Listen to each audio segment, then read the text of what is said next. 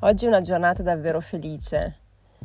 Un giorno scriverò un libro su tutto quello che sta accadendo nel percorso di guarigione con mia mamma e sto prendendo appunti e, e mi rendo conto che la vita davvero è, è surreale, è surreale se vogliamo e se proviamo a intenderla in questo modo.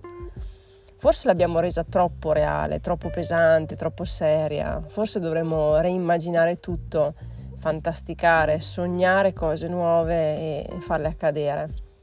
Comunque vi racconterò più avanti, quando il processo artistico farà il suo corso.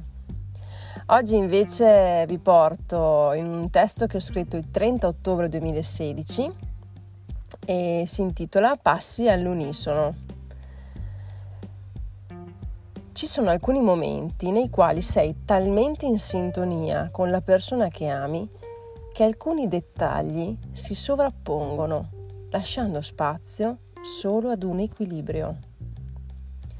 Vi è mai capitato di camminare a fianco di una persona e accorgervi che i passi sono esattamente sincronici e perfetti?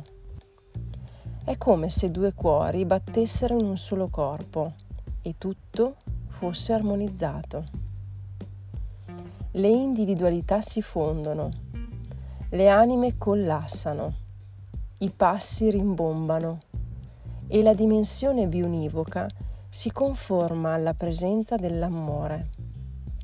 Lo trovo davvero affascinante.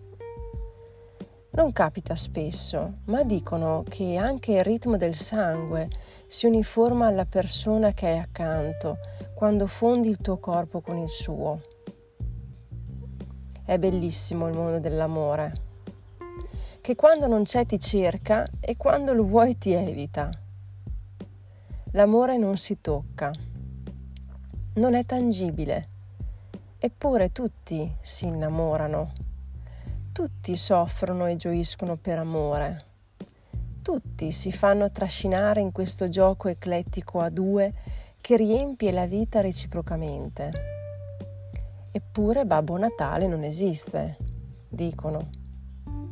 E allora come la mettiamo?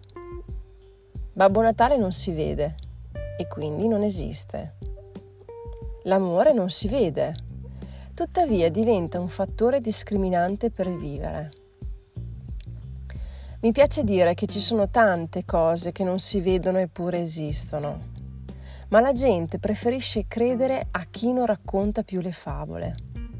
A chi con il tempo diventa serio e noioso, perché razionalmente accettato da una collettività raziocinante. È necessario uscire dai condizionamenti, strettamente necessario, autorevolmente necessario. A noi la scelta.